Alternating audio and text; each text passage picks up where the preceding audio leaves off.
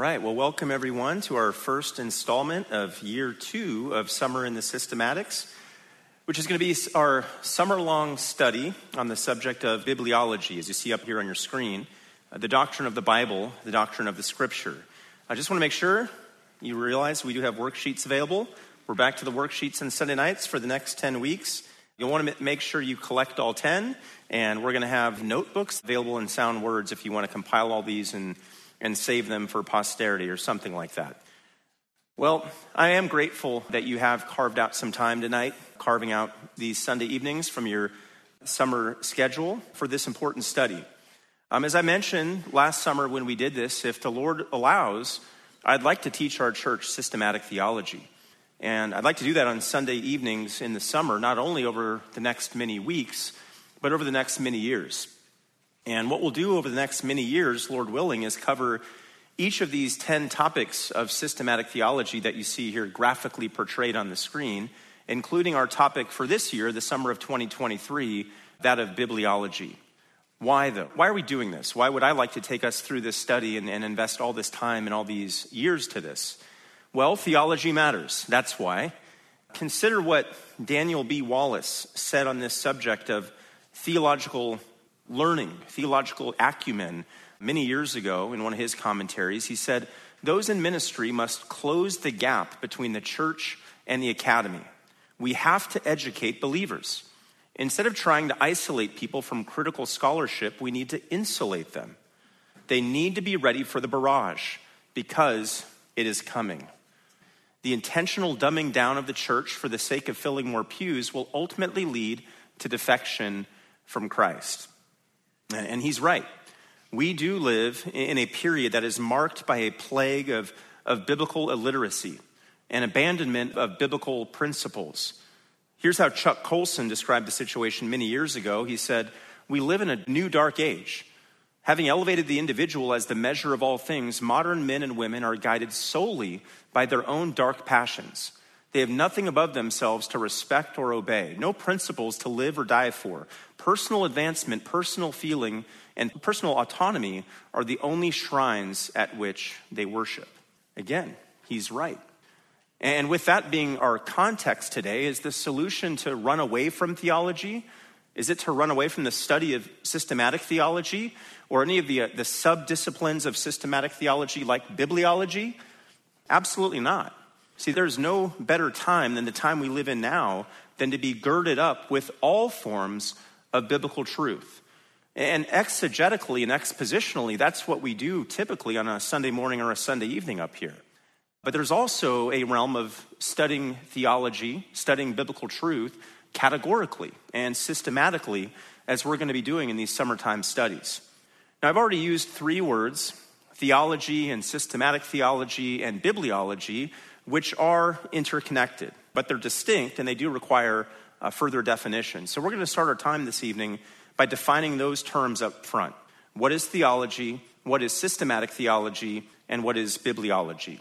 Let's start with theology. And some of this, by the way, is review from last summer, but it's important, so we're going to go back to it. What is theology? Well, theology is a compound Greek word, which includes theos. There's that word up there you see, and, and logos. And theos is the Greek word for God, and logos is the Greek word for word. The word logos means word.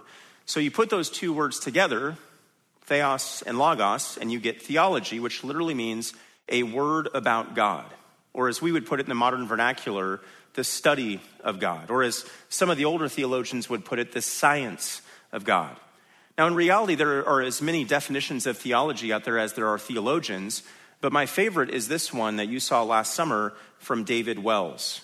He writes Theology is the sustained effort to know the character, will, and actions of the triune God as he has disclosed and interpreted these for his people in Scripture, in order that we might know him, learn to think our thoughts after him, live our lives in his world on his terms, and by thought and action project his truth into our own time and culture.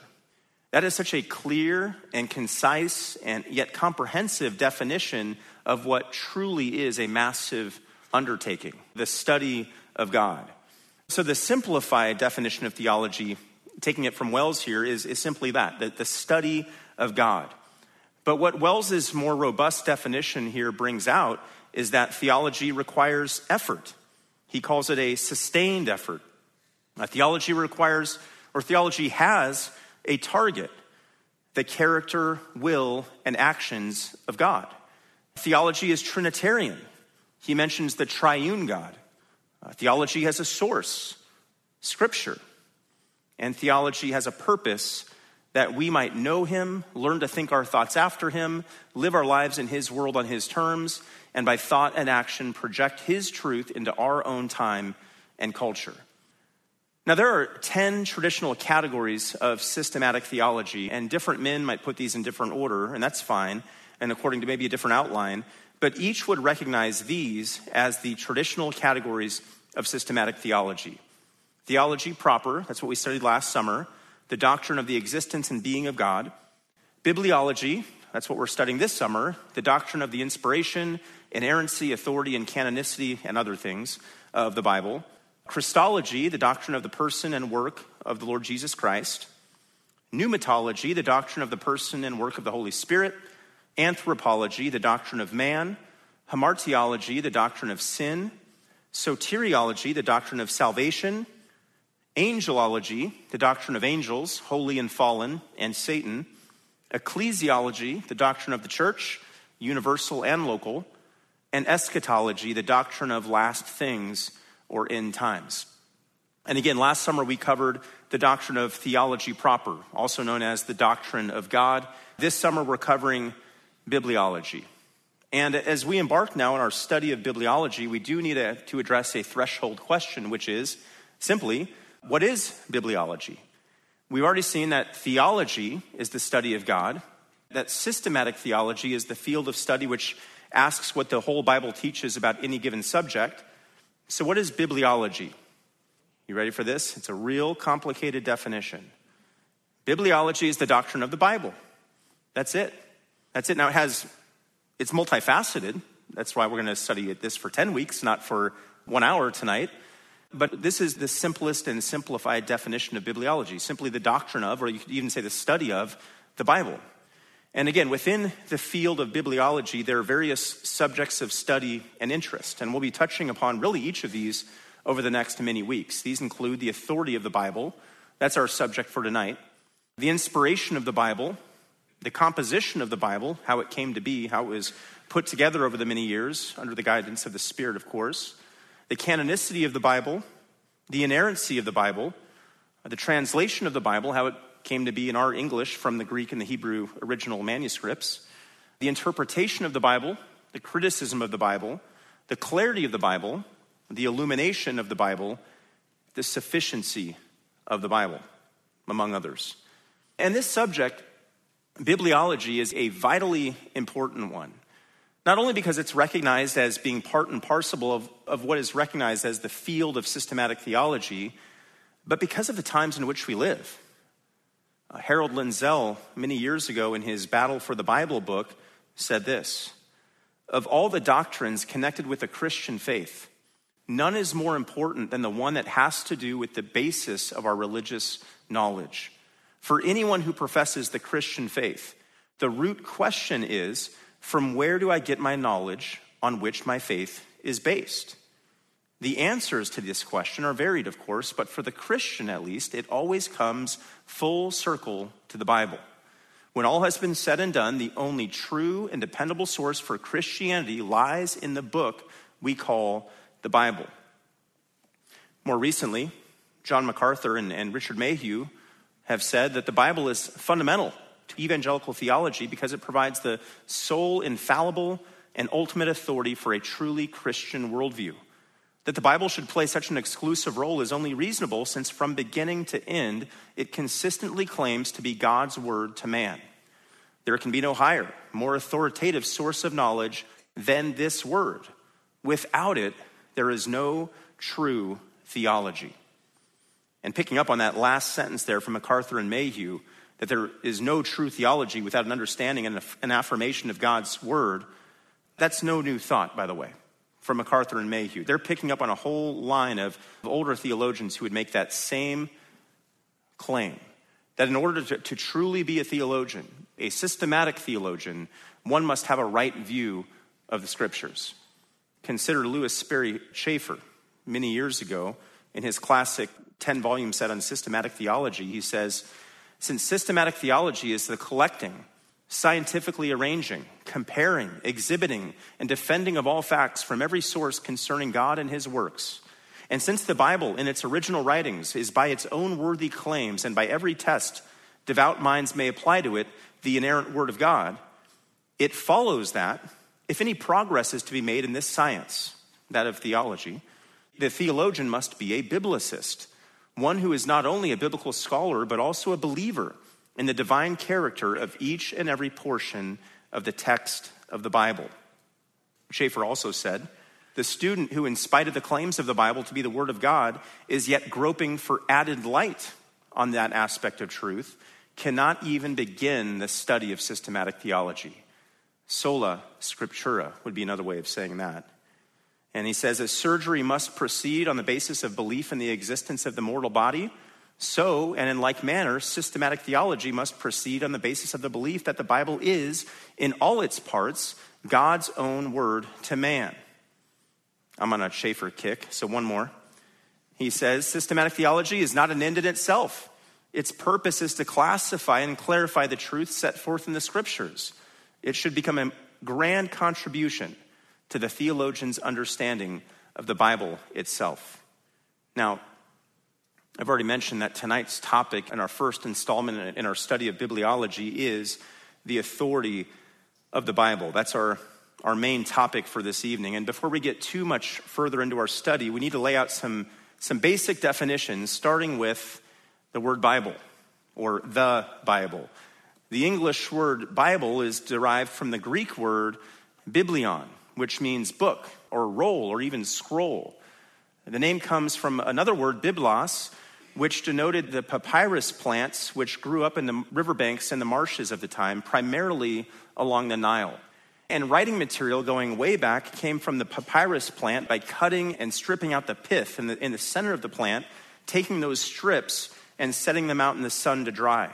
And then those strips were laid out in these horizontal rows, and then rows of vertical strips were glued on top of the horizontal rows in this sort of crisscross fashion, like, like plywood is constructed today. And then the horizontal rows on this, these, these strips of papyrus were smoother, and they became what was then the writing surface. And then sections of these crisscross strips were glued together, and sometimes these uh, scrolls or rolls could become up to 30 feet in length. Eventually, this word, biblion, when it put in the plural, biblia, came to mean books. And then it was applied to the scriptures, as in all books of the Old and New Testament. So, biblia, plural, refers to the books. And that is actually the word from which we get our English word, Bible.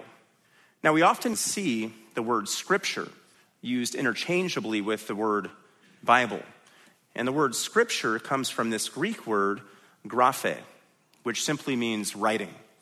The writings of the Old Testament, we know, were eventually compiled or collected into three groups of scriptures, of writings the law, and then the prophets, and then the writings or, or the Psalms. And those constituted, those three groups, the 39 books of the Old Testament. And those writings, the scriptures, were then formally codified into the Old Testament canon. We're going to get into canonicity in a few weeks. And then in the New Testament, the noun and the verb form of that term right there, graphe, is used almost 140 times, or just about 140 times. And they are always used, this term graphe, to refer to the scriptures.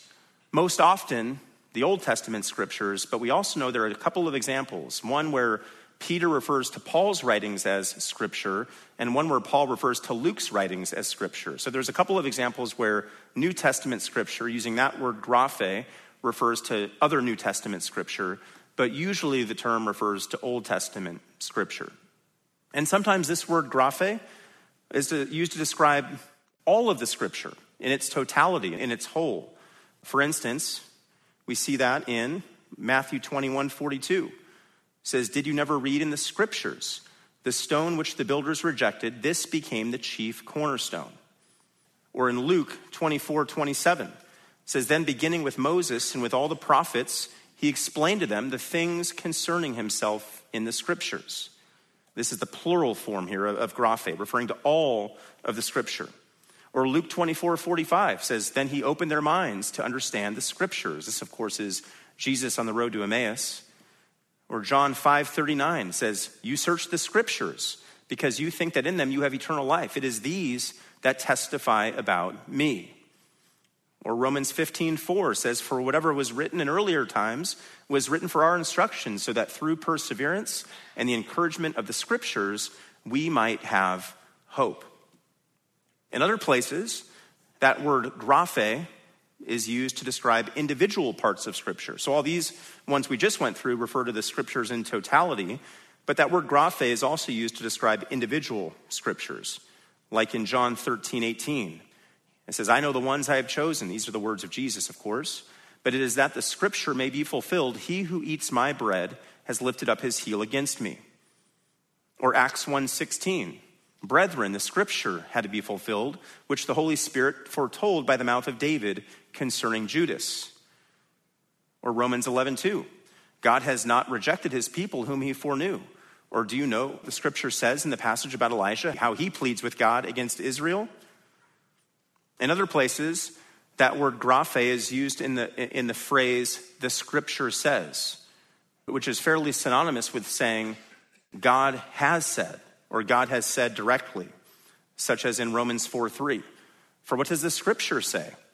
Abraham believed God and it was credited to him as righteousness. Galatians 4:30. But what does the scripture, graphe, say? Cast out the bondwoman and her son, for the son of the bondwoman shall not be an heir with the son of the free woman. 1 Timothy 5:18 For the scripture says, you shall not muzzle the ox while he is threshing, and the labor is worthy of his wages. And in the scriptures we know are given various other descriptors in the New Testament. They're called the holy scriptures in Romans 1 2. They're called the sacred writings in 2 Timothy 3:15. And the classic passage we know here is 2 Timothy 3:16, all scripture, ta graphe, is inspired by God and profitable for teaching, for reproof, for correction, for training in righteousness. And because scriptures are God breathed, they are authoritative and they are without error in all that they teach. That's what this lesson, all of our lessons, is going to be about in this Summer in the Systematic series the Bible, the scriptures. And again, tonight we're going to start with this topic the authority of the Bible. So here's the basic premise for tonight. Because the Bible is God's word, because the scriptures are God's word, they inherently possess divine authority. As God is himself speaking to us directly through the pages of this book. The authority of the Bible refers to the fact that as God's word, the scriptures inherently possess the right to command and enforce our obedience to what they proclaim and what they reveal. And this right stems from a key fact, which is that the Bible is revelation from God Himself. And that's what we're going to spend a good portion of our time on this evening, discussing the Bible's revelatory nature. In fact, that's the first point on your worksheet if you're going to be taking notes here tonight. The first heading on your sheet there is the Bible's revelatory nature. And flowing out of that fact that the Bible is revelation from God are, are, several undergirding truths about the Bible, which only serve to bolster and strengthen its authority as God's revelation to man. Those undergirding truths, as we'll see on the, on the next part of the outline, are the Bible's claims. Don't worry, I'm going to go quick here. The Bible's constancy, the Bible's continuity. Those are points two, three, and four. And then the Bible's insights, the Bible's influence, and the Bible's impact. Five, six, and seven. We'll get there eventually. But let's start with our first subject for this evening the Bible's revelatory nature. As we come upon our first point here on your, on your worksheet, we're going to work through this topic of revelation. Not the book of Revelation, but the, the broader topic of God's revelation. That is, God's disclosure of what was previously unknown. Now, that word revelation comes from the Greek term uh, which, which means revealing or uncovering or unveiling. And in Christian theology, that word unveiling refers to God's unveiling to mankind of himself, of his divine will, and of divine truth. Here's how Bernard Ramm defined revelation. He says, in the broadest sense, revelation is the sum total of the ways in which God makes himself known. And then here's Henry Clarence Thiessen defining revelation. He says that revelation may be defined as that act of God whereby he discloses himself or communicates truth to the mind, whereby he makes manifest to his creatures that which could not be known in any other way. The revelation may occur in a single instantaneous act, or it may extend over a long period of time. And this communication of himself and his truth may be perceived by the human mind in varying degrees of fullness. The important emphasis that's being made here is that God discloses truth about himself that man otherwise would not know. And then revelation is, is always split into two categories. Revelation is, is both general, God revealing himself to mankind through things like history and nature and creation. And then there's a category of revelation that's known as special revelation, where he reveals himself to specific individuals, such as through his son or, or through the scriptures. While general revelation is not adequate to bring a person to salvation, it still is, as we see revealed in the scriptures, a necessary antecedent to one eventually coming to salvation. For instance, we're going to talk through some categories of general revelation here first. Here's one of them creation. Creation is a category of general revelation. Everybody sees it, everybody witnesses it, and what it points to, to everybody, is the existence of the God that we all know is there. That's Psalm 19, 1 and 2. The heavens are telling of the glory of God, and their expanse is declaring the work of his hands. Day to day pours forth speech, and night to night reveals knowledge. That's also captured in Romans 1, 18 through 20. For the wrath of God is revealed from heaven against all ungodliness and unrighteousness of men who suppress the truth and unrighteousness, because that which is known about God is evident within them, for God made it evident to them.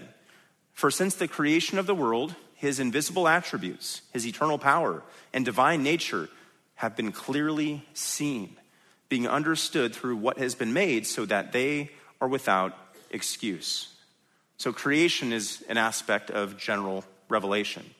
Another form of general revelation is God's providential control and provision. That includes his providential control of rulers and nations to accomplish his purposes. Daniel 2:21 says it is he who changes the times and the epochs that he removes kings and establishes kings. Or Acts 14:16 says in the generations gone by he permitted all the nations to go their own ways. God's providential control also includes his providential goodness to and, and provision in supplying mankind with the things they need to live and function. He causes his sun to rise on the evil and the good and sends rain on the righteous and the unrighteous. Not all farmers are righteous. He sends his rain down, as he has the last couple of days, even on unrighteous farmers. Or Acts 14 17. He did not leave himself without witness, and that he did good and gave you rains from heaven and fruitful seasons, satisfying your hearts with food and gladness. And then his providential control and provision includes his providential preservation of the planet that he's permitted us to live on. That's Colossians 1:16. He created all things. For by him all things were created both in heavens and on the earth. He upholds all things that's Colossians 1:17. In him all things hold together. Or Hebrews 1:3. He upholds all things by the word of his power. That includes his upholding our very lives. Acts 17 says he himself gives to all people life and breath and all things. Or verse 28, in him we live and move and exist. Another category of general revelation is the conscience. The conscience. What is the conscience? Well, Walter Elwell in the Evangelical Dictionary of Theology defines it this way Conscience is an awareness restricted to the moral sphere, it is a moral awareness. Conscience is that faculty by which one distinguishes between the morally right and wrong, which urges one to do that which he recognizes to be right.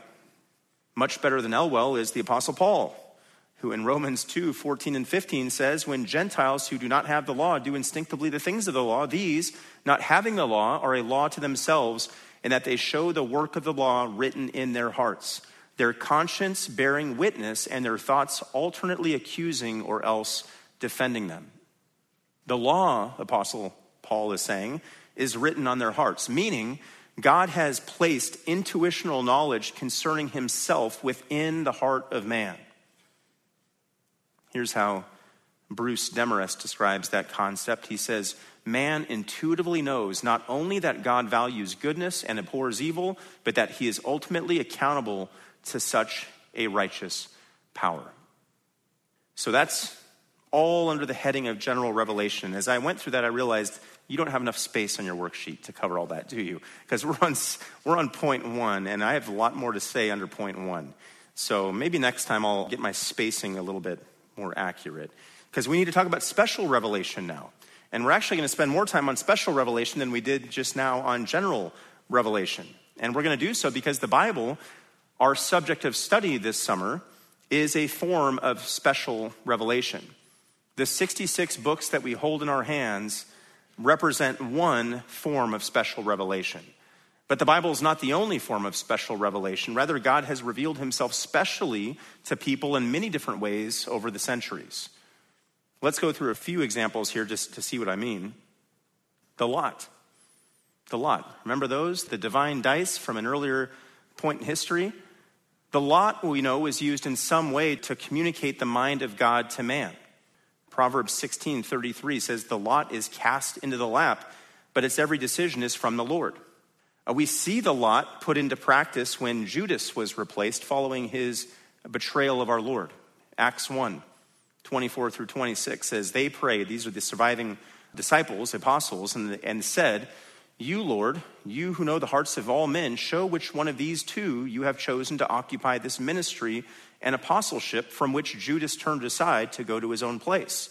And they drew lots for them, and the lot fell to Matthias or Matthias, and he was added to the 11 apostles. Here's another form of special revelation the Urim and the Thummim.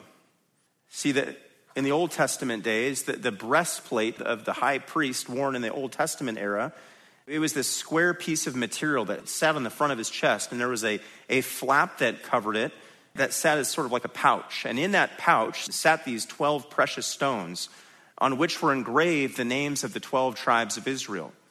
And, and the Urim and the Thummim were possibly these two precious stones placed inside the pouch that, that were used, like the lot, to determine God's will. I'm not going to go through all the passages about the Urim and the Thummim. These are some for your consideration. Also, you might remember that Doug Bookman's PhD dissertation was on the Urim and the Thummim. So go dig that one up, and uh, you can study that to your heart's content. Another form of special revelation would be dreams. God used dreams to communicate to various individuals in the Old and the New Testaments.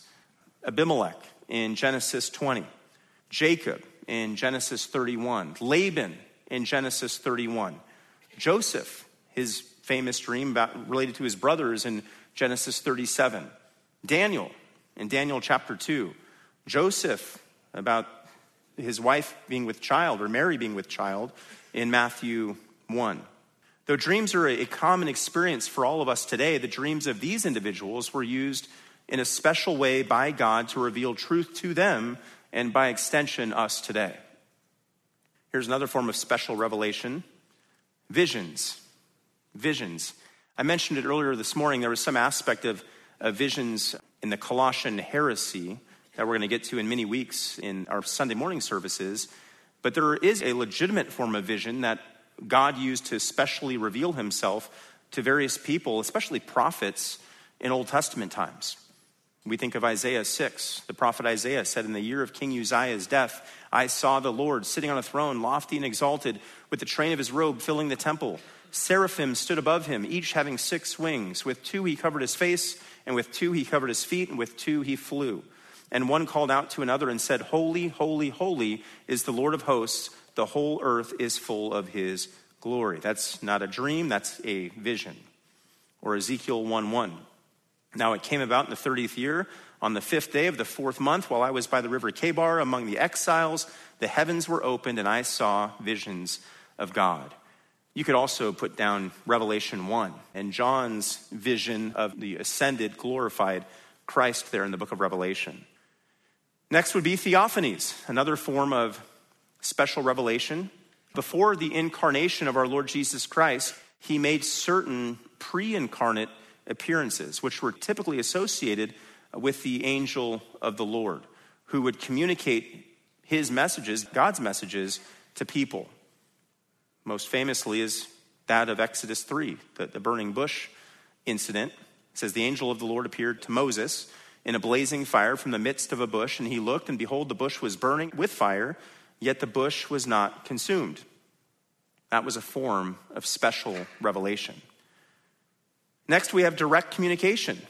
Special revelation includes not just theophanies, and not just visions, and not just dreams, not just the lot, and not just the Urim and the Thummim.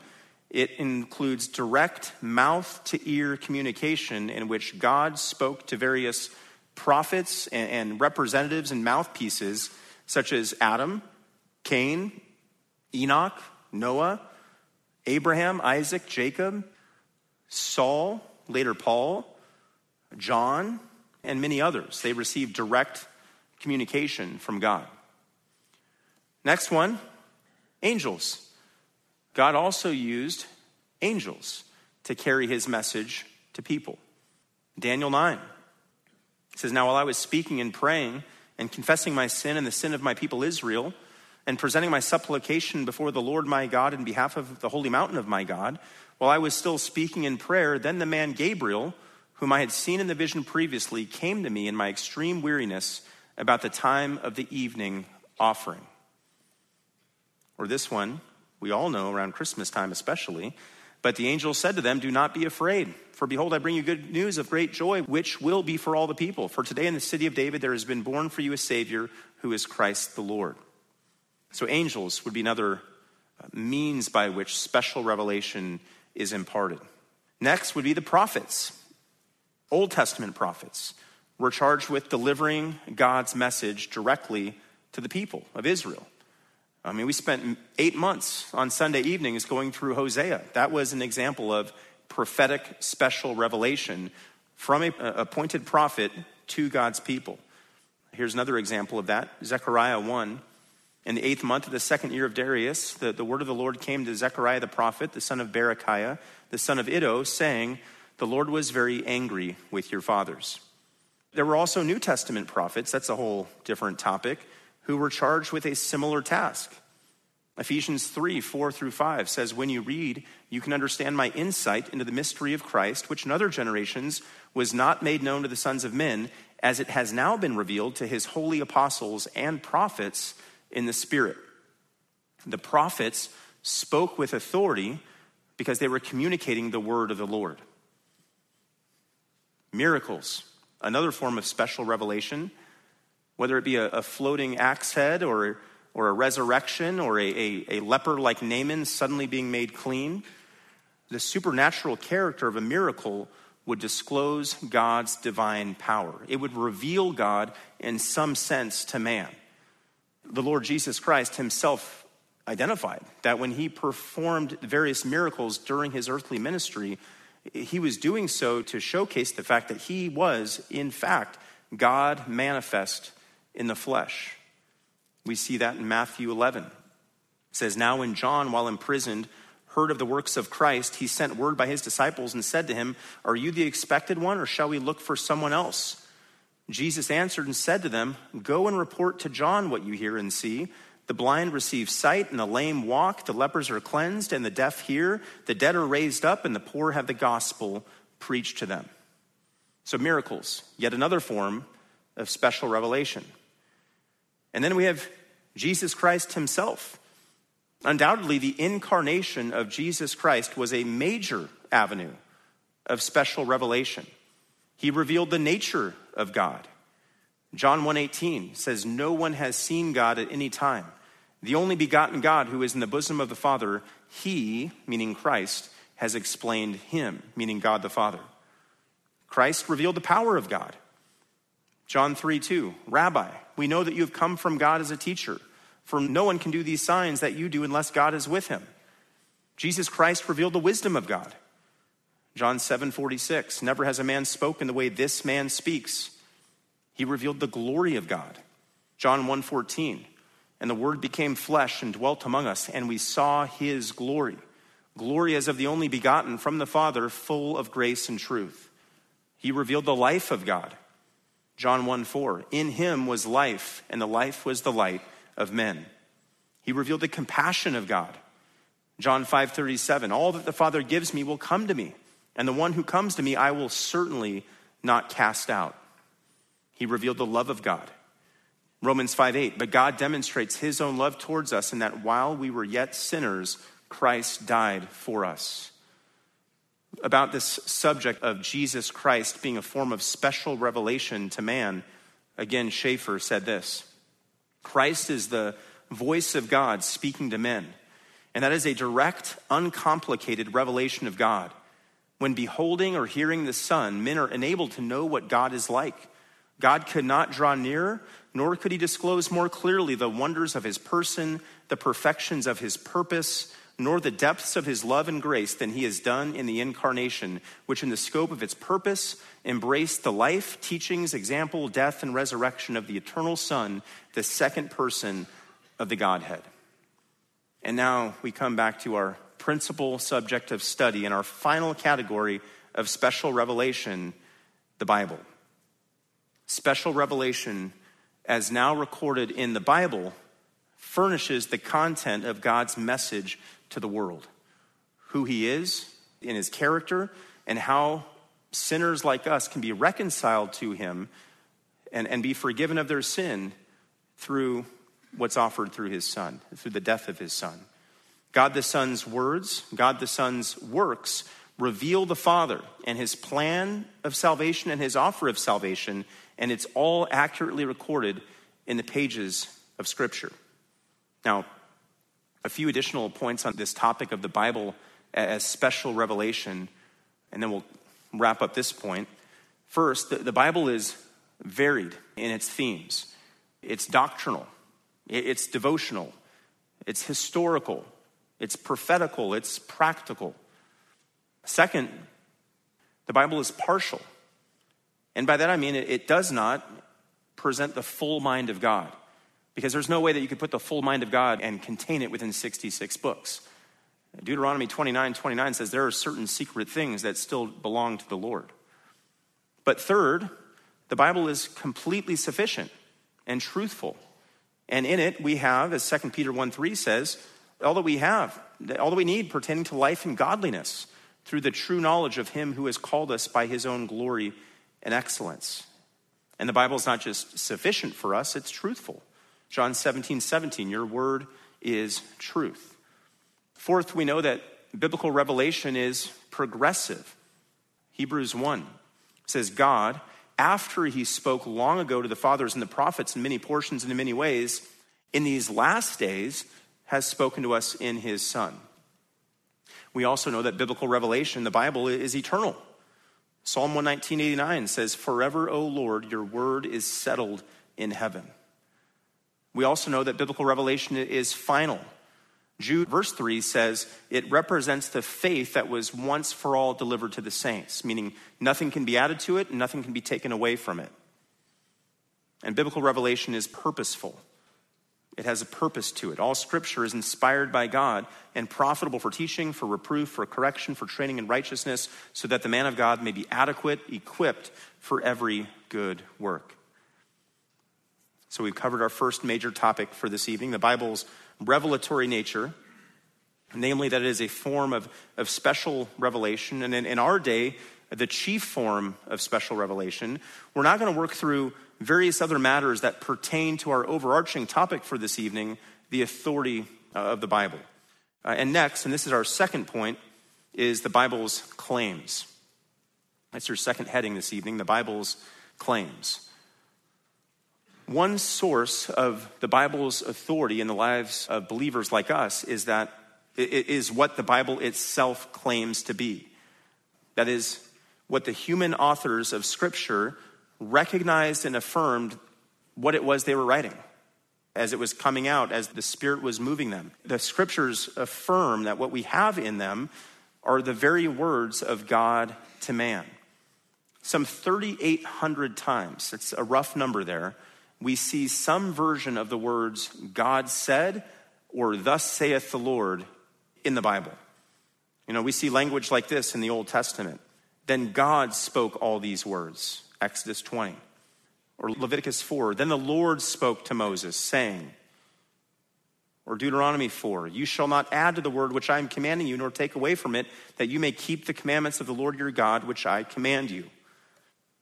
Or you get to the prophets and you see very similar language. Hear the word of the Lord.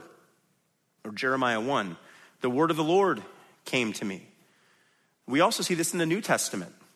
The phrase, the word of God, appears around 40 times in the New Testament.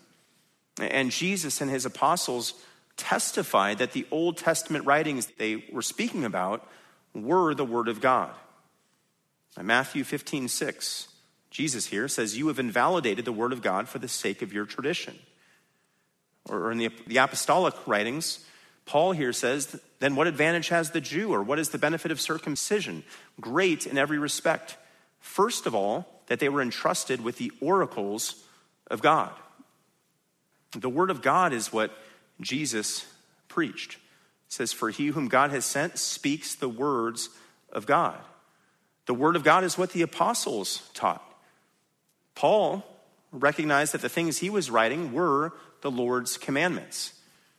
He said in 1 Corinthians 14 37, If anyone thinks he is a prophet or spiritual, let him recognize that the things which I write to you are the Lord's commandment. And he also, Paul, testified that what he preached men were to receive as the very words of God. 1 Thessalonians 2:13. For this reason we also constantly thank God that when you received the word of God, which you heard from us, you accepted it not as the word of men, but for what it really is, the word of God, which also performs its work in you who believe. Similar to Paul was Peter, who said, We have the prophetic word made more sure, to which you do well to pay attention as to a lamp shining in a dark place. And like Peter and Paul was John, who said, We are from God. He who knows God listens to us. He who is not from God does not listen to us. So, according to Scripture, the person of God and the Word of God are closely intertwined, closely interrelated. God is pure and unchanging and reliable and living and active. And His Word is pure and unchangeable and relying and living and active. No other source of knowledge, no other literature written by humankind has those types of qualities or functions. Now, the objection is often asserted. It'll be something like this. Now, by appealing to the Bible to support your claim that the Bible is God's Word, aren't you engaging in circular reasoning? And the answer is I absolutely am. Yes. But that does not make the argument invalid because all arguments to some absolute authority must ultimately appeal to that very authority for their proof. Otherwise, that authority that they're appealing to would not be absolute, wouldn't be the highest authority. The problem is not unique to the Christian who is arguing for the authority of the Bible. Rather, everyone, either implicitly or explicitly, engages in some form of circular reasoning when they're defending their position for something being their ultimate authority. You know, by way of example, someone might say that human reason is the final authority. But really, what they're saying there is that their reasoning capacities should be the final authority because that's the most reasonable thing to them. Or somebody might say that logic is their ultimate authority. And in doing so, what they're doing is they're appealing to their own logical faculties as being what they believe to be the most logical source of insight. So we all do it. We all engage in circularity when we argue for an ultimate standard of truth. The real question is which ultimate standard of truth are we going to select? And which is most time tested and proven, which bears the marks of the living God?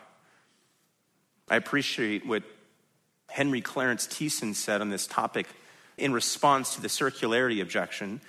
He said, But if we can prove the genuineness of the books of the Bible, and the truthfulness of the things which they report on other subjects, then we are justified in also accepting their testimony in their own behalf. If we have verified the credentials of an ambassador and have satisfied ourselves as to his truthfulness in regard to his authorization, then we may also accept his personal statements respecting the nature of his powers and the source of his information. Building on what Thiessen is saying here, of all documents and literature that have ever been written, only the Bible consistently and fully shows itself to be in accord with all that we can see and know in the world around us and about ourselves and about God. So when the Bible claims not only to be a revelation from God, but an infallible record of revelation from God, an inerrant record of revelation from God, we are to accept that claim. That brings us to another topic pertaining to the Bible as an authoritative revelation from God. And here's the third point on your worksheets the Bible's constancy. Another way to define that, but it doesn't have a C in it, is the Bible is indestructible. The indestructibility of the Bible. Really, when we consider the, the harrowing circumstances under which the Bible has survived over the centuries, its survival, its indestructibility, its constancy, is actually amazing. Emery Bancroft, in his Christian theology, says this Not only has the Bible received more veneration and adoration than any other book, but it has also been the object of more persecution and opposition. And he's right. I mean, consider just the, the following efforts. I'm going to rattle off a few that have been made to suppress or destroy the truths of the Bible over the centuries. In the year 303 AD, Diocletian uh, the Roman emperor at the time, demanded that every copy of the Bible within the Roman Empire be destroyed by fire. In fact, he killed so many Christians and destroyed so many Bibles at the time that the Christians of the empire at that time went underground and they, they remained silent for a lengthy period of time. And that led Diocletian to believe that he had actually been successful, that he had actually wiped out the Christians and, and stamped out the scriptures. And in fact, he even caused a medal to be struck at this time that read, The Christian religion is destroyed and the worship of the gods restored. And it was only a few years later that Constantine was to be made the new Roman emperor, and Constantine came to faith, and then it became the, the official religion of the Roman Empire. And then there came the Middle Ages. And in the Middle Ages, the scholastics emphasized the, the creeds over the scriptures. And while many of them sought to support their creeds with Scripture, tradition played an increasingly important role in those days. And the state church at that time really assumed the authority of interpreting Scripture, and the study of the Scripture by laymen was restricted and regarded with great suspicion, if not absolutely forbidden. And then came the time of the Reformation, when the Bible was translated into the lingua franca, the language of the people. And the established church then put these severe restrictions on the reading of the Bible on the ground that people, lay people, people like us, were, were incapable of interpreting it. The reader was not to seek or interpret the meaning of Scripture for himself. Laws were even made to, to prohibit the publication of the Bible. And we know from many of the Christian martyrs around that time that they laid down their lives for the simple privilege of being able to read their Bible in their native language. But neither imperial edict or ecclesiastical restraint could or would succeed in exterminating the Bible. No, the greater the efforts to stamp out the scriptures, the greater the circulation of the scriptures, and the greater the influence of the Bible in the world as it continues to, to have today. All of those facts that I've just rattled off relate to the constancy of the Bible that it really does constitute divine revelation. It truly is authoritative. As it says again in Psalm 119, 89, forever, O Lord, your word is settled in heaven. Or Isaiah 40, verse 8, the grass withers, the flower fades, but the word of our God stands forever. That brings us to another topic pertaining to the Bible being an authoritative revelation from God. And here's our fourth point on the worksheet the Bible's continuity. Further evidence that the Bible is truly from God and a form of special revelation from Him and therefore authoritative is the continuity of its teaching and its message, notwithstanding sometimes the somewhat unusual nature of its composition. See, the Bible came from some 40 different authors from very diverse vocations in life. And the Bible was not only written by diverse authors, it was written from various different locations on multiple different continents in diverse geographic settings. Moses probably wrote in the desert somewhere. David composed his Psalms in the countryside. Solomon contemplated the Proverbs in his royal courts. John wrote as a banished prisoner on the Isle of Patmos. Paul wrote, as we saw this morning, several of his letters from prison. And these authors wrote over a period of some 1,500 years, and yet the Bible presents us with this marvelous, unified whole. And there are no contradictions, no inconsistencies in its pages, and we'll get more to that when we get into inerrancy. And there's this incredible harmony and continuity within its pages. The Bible recognizes the, the personality and the unity and the triunity of God. It magnifies the holiness of God and the love of God and the grace of God. It accounts for creatures like you and me being a direct creation of God and that we're made in the likeness of God. It represents man's revolt against the revealed will of God. It pictures sin as inexcusable and under the judgment of God. It teaches the sovereign rule of God in, in the universe. The scriptures portray the deity, the, the personhood, the life, the death of Jesus Christ. The scriptures portray the personhood, the deity of the work of the Holy Spirit. And the scriptures portray in great detail God's provision of salvation and the conditions on which it may be experienced. The scriptures delineate God's plans for Israel as well as God's plans for the church. And the scriptures portray the culmination of how things will go in the future. From the rapture to the, the tribulation to the millennium to the, the second coming. The second coming, the millennium, the eternal state. Surely this book comes from the hand of an infinite God who has designed that all these things would come to pass. R.A. Torrey, speaking of this continuity, says it's not a superficial unity, but a profound unity. The more deeply we study, the more complete do we find the unity to be. The unity is also an organic one. That is, it is not the unity of a dead thing like a stone, but of a living thing like a plant. In the early books of the Bible, we have the germinant thought, as we go on, we have the plant, and further on, the bud, and then the blossom, and then the ripened fruit. In Revelation, we find the ripened fruit of Genesis. So, as we study the scripture as a whole, it quickly becomes apparent that no human being could have orchestrated the harmony of all that's taught in scripture. The divine authorship of the Bible is the only answer. It's totally different from other books, other religious books like those of Islam and Buddhism, which are for the most part just these randomly cobbled together collections of mixed up material with no real beginning or middle or end. The Bible is an amazingly unified whole. What man or what men could have come up with this?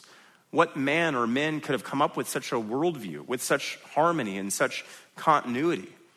The answer is no man, or, and no men could have ever done so.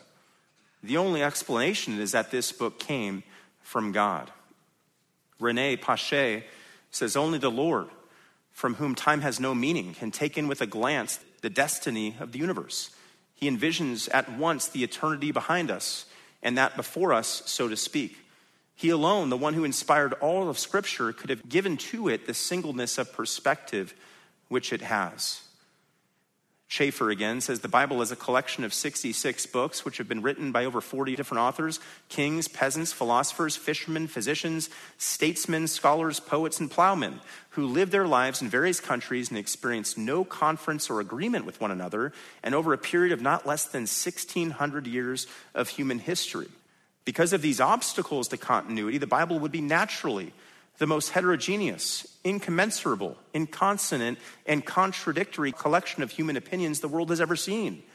But on the contrary, it is just what it is designed to be namely, a homogeneous, uninterrupted, harmonious, and orderly account of the whole history of God's dealings with man.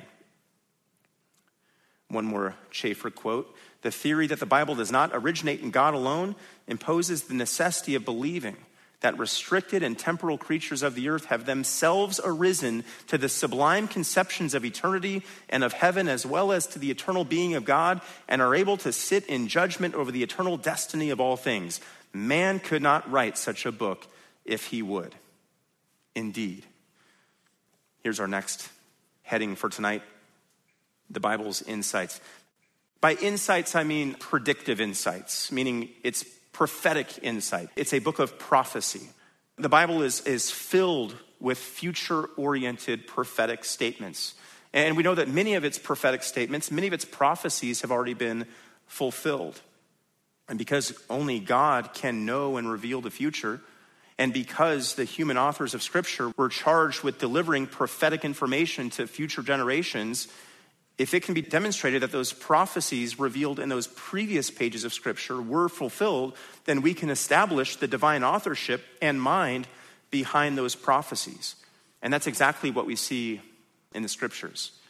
Even what we saw in Hosea, the fact that Israel was going to go off into captivity first, and then Judah was going to go into captivity. And then there was going to be ultimately a, a return for Judah and a rebuilding and a restoration in, an, in a subsequent generation of people of Judah. That that was all fulfilled. We, we see much of that fulfilled in later Old Testament passages, including the books of Ezra and Nehemiah. But of course, we can't go too much further when we talk about this matter of prophecy without mentioning the prophetic writings related to the first coming of Christ the prophecies associated with the first coming of Christ, such as the prophecy in Isaiah 7:14 that he would be virgin born, or the prophecy in Micah 5:2 that he would be born in this obscure little Judean town called Bethlehem. Uh, those are just a couple of the prophecies associated with, with the birth of Christ that were fulfilled in plain view for all to see. And we also know there were many Old Testament prophecies surrounding the death of Christ which were fulfilled. Do a study one of these days on Psalm 22 and how many of those prophecies were fulfilled in the final days of Christ's life. Here's E. Schuyler English. He, by the way, was the former chairman of the editorial committee of the New Scofield Reference Bible. He said more than 20 Old Testament predictions related to events that would surround the death of Christ words written centuries before his first advent, were fulfilled with precision within a 24 hour period at the time of his crucifixion alone. Or Chafer again, who would be prepared to believe that hundreds of predictions which are fulfilled on the pages of history and extending over thousands of years of intervening time are the work of unaided men? To paraphrase, what man could foresee or predict any of these things? And again, the answer is no man.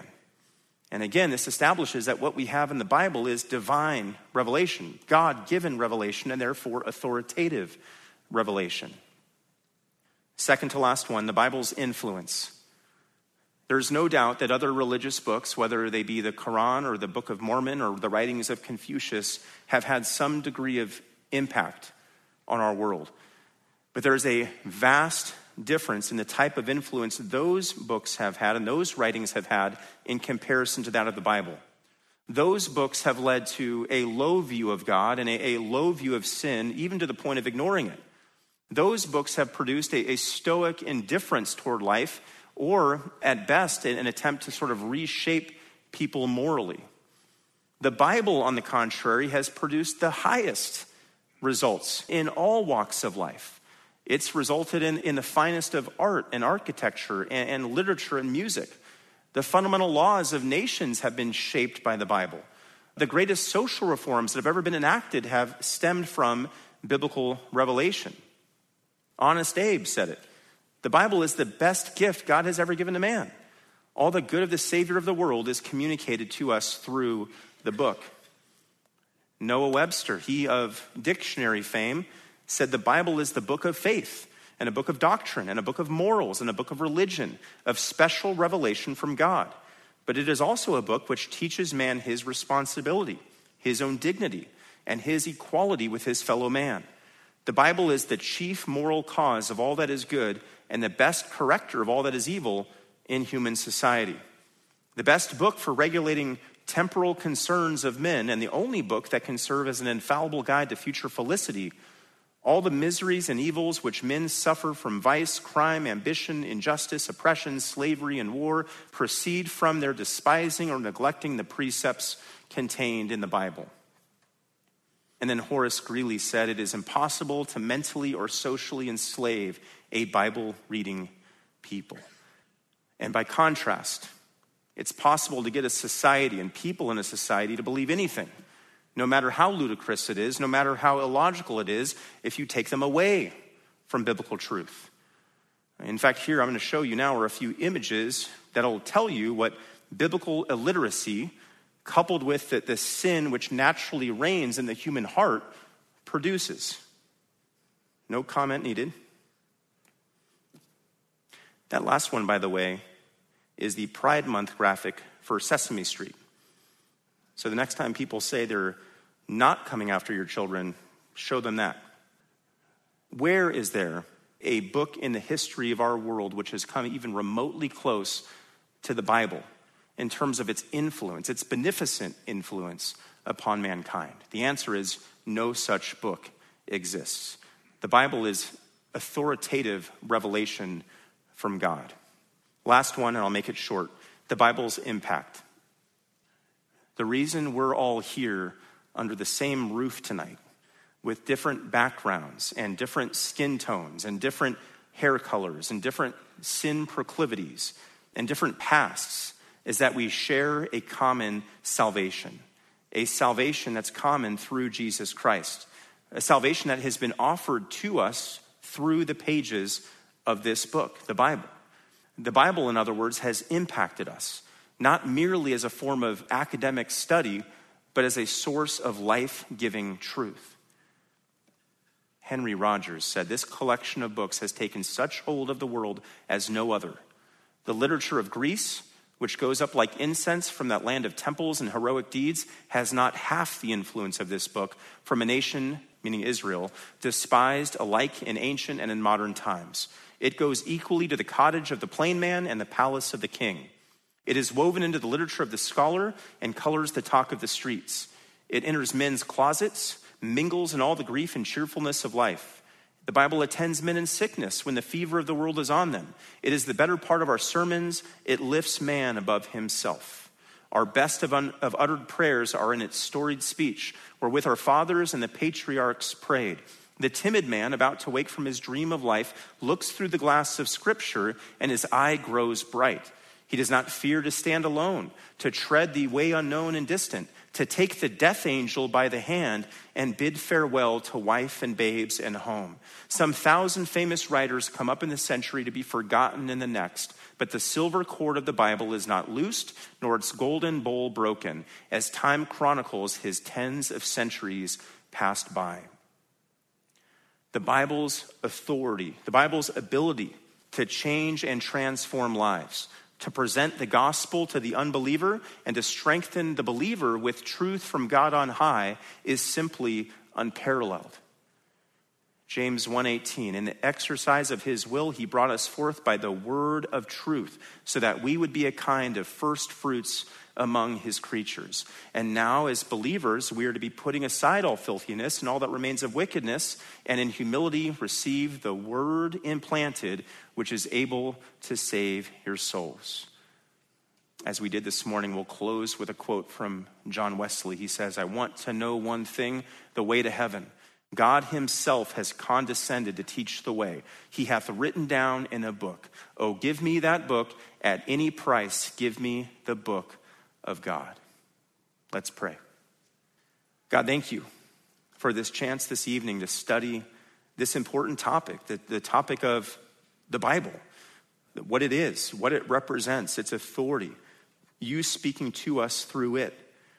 God, I'm so looking forward to the study that we'll have in the weeks ahead as we come face to face with what your word has revealed about all things pertaining to the scriptures.